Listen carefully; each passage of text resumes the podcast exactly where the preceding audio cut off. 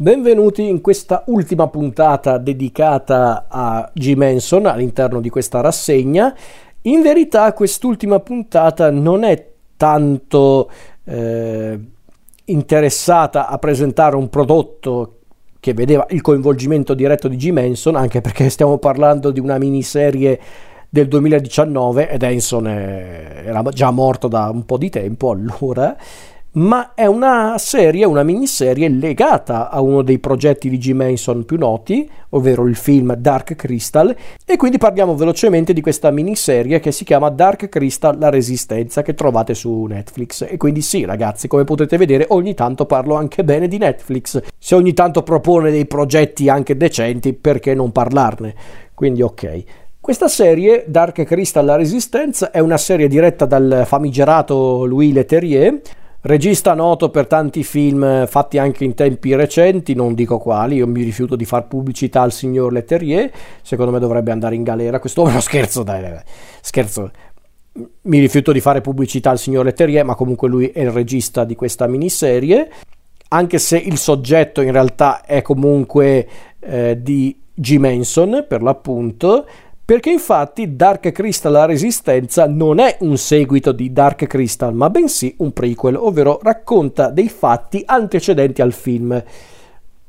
Quindi siamo ancora nel fantastico mondo di Fra, quindi siamo ancora nel fantastico mondo di Fra, eh, con il cristallo della verità, eh, gli Skeksis, i Gelfing e tutto quello che avevamo visto nel film eh, di G. Manson.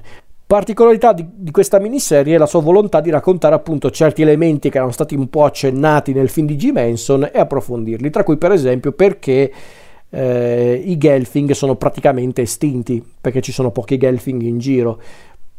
In pratica racconta quello, il, il, il, il prequel di Dark Crystal, la resistenza, appunto come, come siamo arrivati al punto del film su certi aspetti.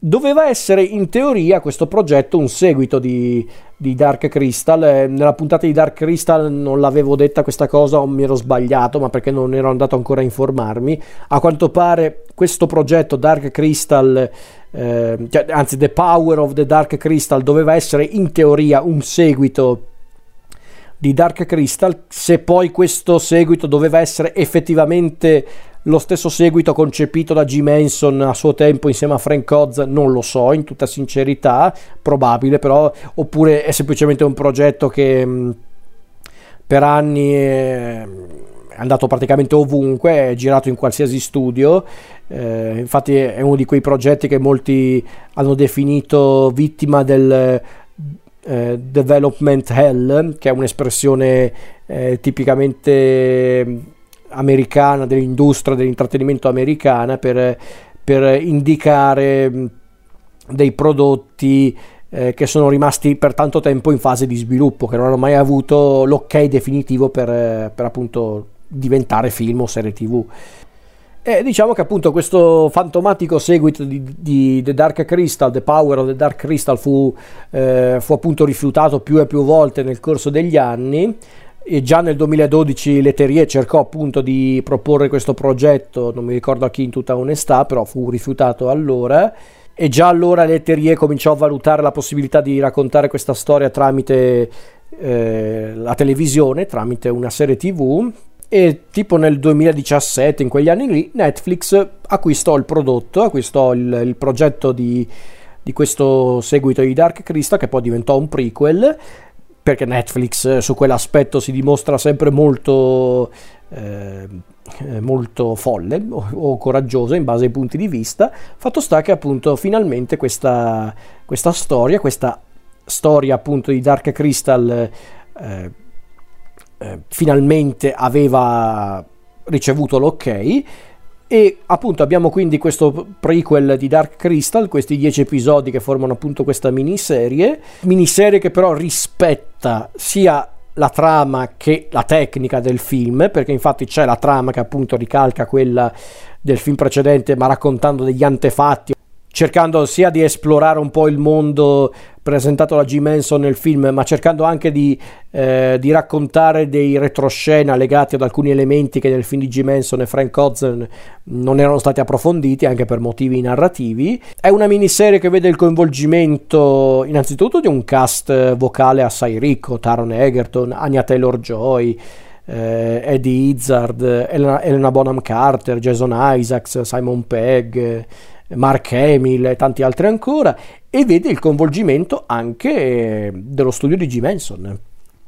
Perché infatti eh, questo Dark Crystal La Resistenza ha fatto una cosa che io ho adorato, ovvero non hanno fatto la cosa più banale e più anche eh, vergognosa, ovvero non hanno fatto questa serie utilizzando la tecnologia eh, digitale non c'è il computer, cioè sì, magari qualche ritocco qua e là c'è, per carità, probabilmente sì, ma è tutta tecnica artigianale. Abbiamo i carissimi pupazzi che hanno reso il film di Jim Henson eh, strepitoso e che hanno reso strepitosa questa miniserie, pur non essendo una miniserie perfetta, perché qualche guizzo mancante sia nella tecnica che nella narrazione c'è, anche se sull'aspetto narrativo effettivamente c'erano delle mancanze anche nel film di Henson. È un prodotto per intenditori, bisogna dirlo ragazzi, difficilmente un pubblico neofita può avvicinarsi a Dark Crystal, eh, la resistenza mh, mm, con entusiasmo. Però ragazzi mi è piaciuta questa miniserie. Perché? Perché è un sincero omaggio al genio di Jim Henson, è una miniserie capace di ampliare il contesto del film, eh, la, la, proprio il mondo creato da Jim Henson, i pupazzi e i personaggi sono anche qua strepitosi perché davvero qui il lavoro fatto dalla Jim Henson's uh, Creature Shop di Los Angeles sono, sono davvero bellissimi questi burattini, questi pupazzi e tutto sommato hanno mantenuto comunque anche l'estetica del, eh, del film originale ehm, partendo proprio dai lavori dell'artista Brian Froud eh, Fraud, Fraud no? non so come si pronuncia ragazzi forse l'ho pronunciato male finora però comunque lui eh, effettivamente il lavoro che ha fatto è strepitoso e hanno mantenuto comunque lo stile di, di Fraud anche in questa miniserie, pur ispirandosi ovviamente anche un po' al fantasy più contemporaneo. Gli addetti ai lavori hanno detto che si sono ispirati un po' al Trono di Spade oppure anche alla serie animata Avatar, la leggenda di Aang. In effetti qualcosa si vede, però è anche il fantasy in generale che è un po' così. Quindi hanno riproposto appunto uno stile eh, proprio vecchio, tra virgolette, ma con una grande eleganza e non me l'aspettavo in tutta sincerità perché quando, quando scoprì che Netflix distribuiva una serie che prendeva Dark Crystal di G-Manson ho pensato oh mamma vogliono rovinare anche questo e invece no, devo dire che mi ha colpito.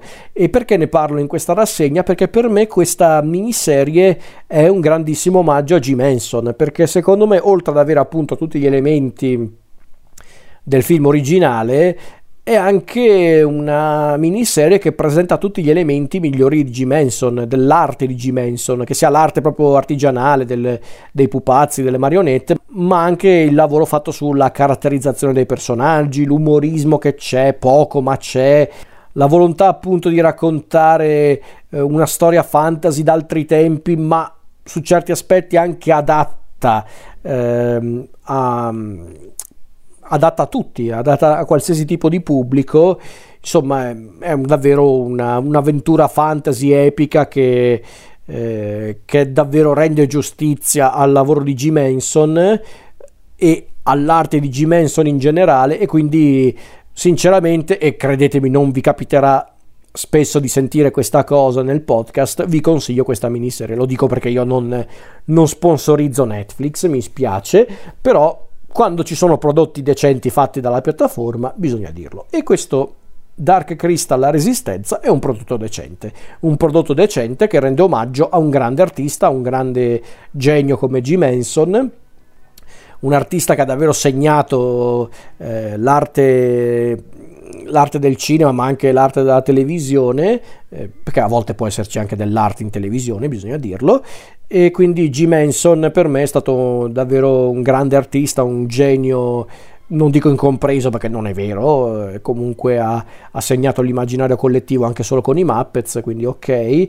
però sinceramente è quel genere di artista che non bisogna mai dimenticare, ma davvero mai dimenticare perché artisti come Jim Henson eh, capitano una volta ogni cento anni, quindi bisogna tenerseli stretti. Quindi questo è tutto per quanto riguarda questa rassegna dedicata al cinema, in generale un po' all'arte di G. Manson, con quest'ultimo episodio dedicato a un sincero omaggio nei confronti dell'arte di G. Manson e direi che è tutto per il momento.